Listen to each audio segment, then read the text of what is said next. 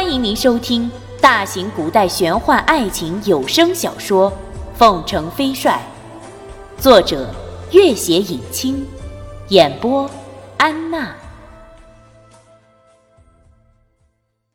第一百二十三集。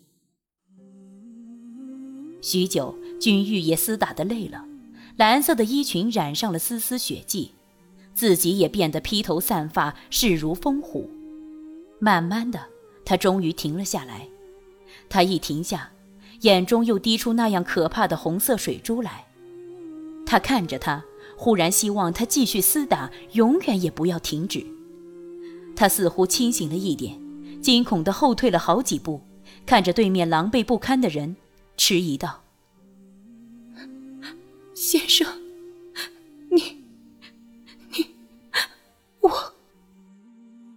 怒影先生看着他眼中的红痕，心如刀绞。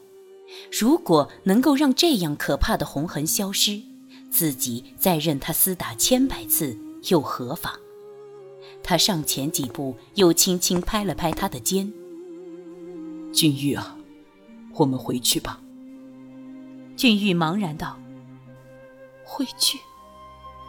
回哪里去？”“回凤凰寨。”小镜湖，或者其他任何你想去的地方，只要你想去，我都陪着你。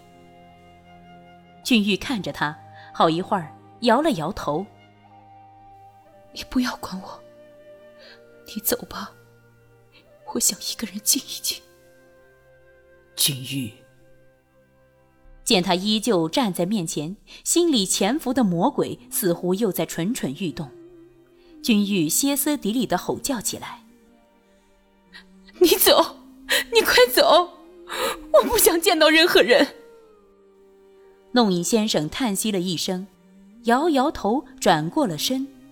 这一瞬间，君玉似乎又认出他是谁了，迟疑了一下，才轻声道：“先生，你走吧，我只是想一个人安静一下，你不要担心我。”我一定会回凤凰寨的。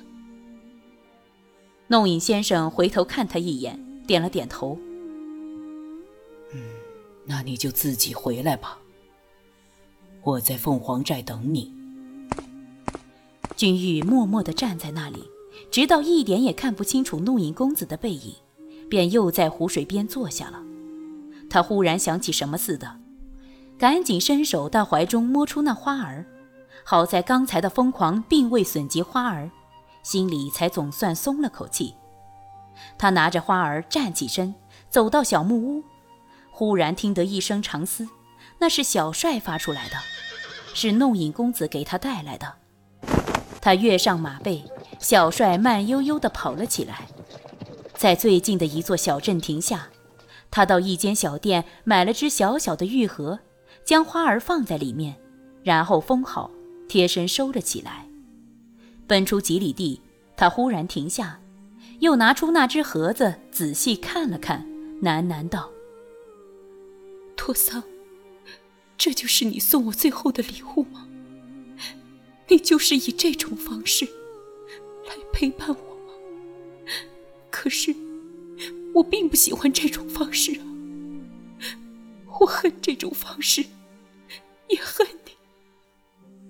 他在越来越深的夜色里绝望的嘶吼起来：“托桑，我恨你，你知不知道？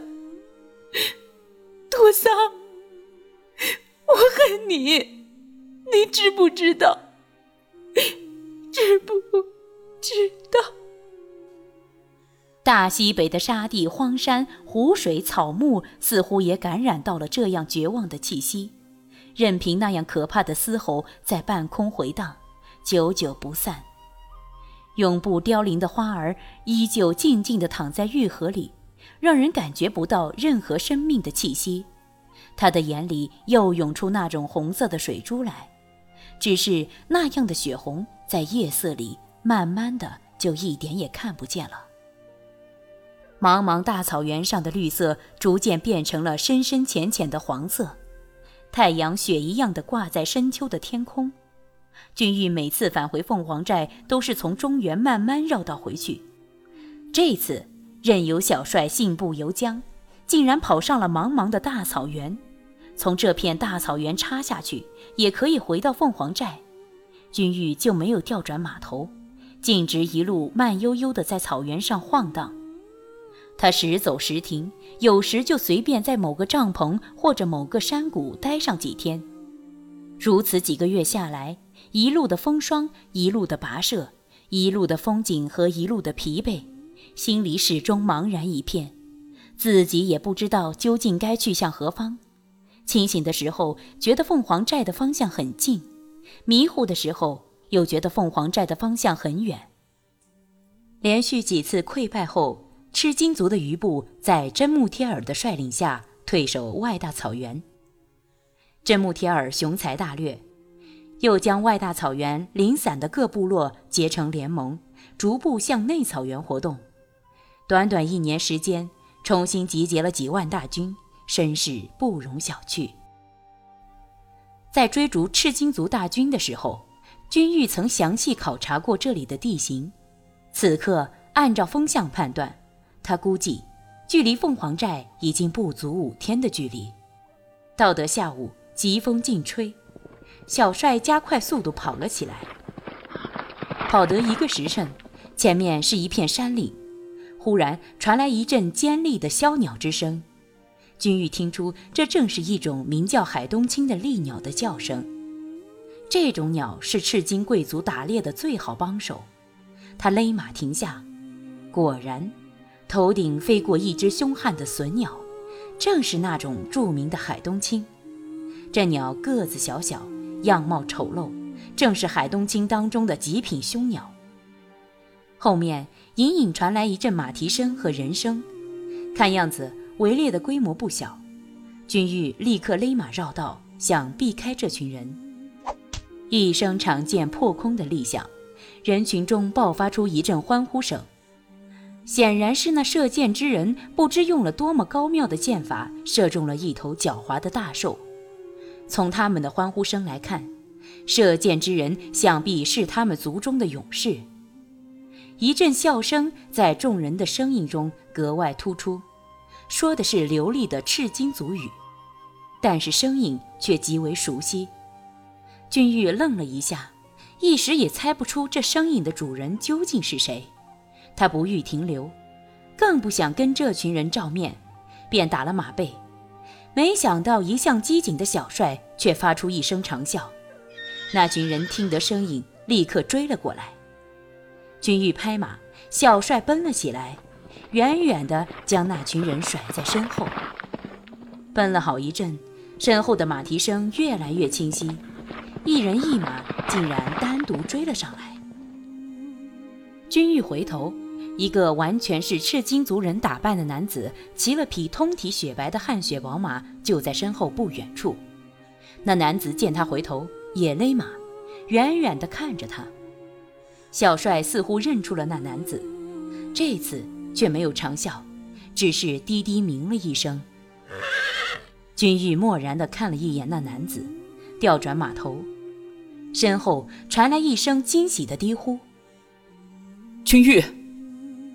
君玉没有回头，马蹄声已经响在了身后。很快，男子到了他身边，低声道：“君玉，你还好吧？”男子一身异族装束。他家遭巨变，经受风霜，虽然精神奕奕，眼睛里却有了一丝难以掩饰的惆怅和伤感之意。君玉看着对面的男子，他原本以为无论他做了什么，自己都可以原谅他，可是此时此刻，心里却有一丝深深的恨意，无论如何都释怀不了。他没有开口，拍了拍小帅的头，准备离去。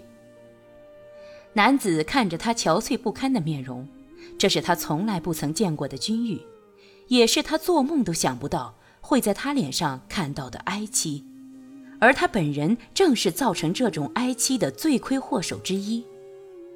君玉，对不起。君玉还是没有开口。君玉，对不起，你没有对不起我，你对不起的是别人和你自己。别人的死活我根本不在意。如果时光重来，我还是会做同样的举动。他神色激动，心潮起伏。他的憔悴固然让他心碎，可是，一想到前尘往事，又将这种心碎变成了无尽的绝望和愤恨的伤感。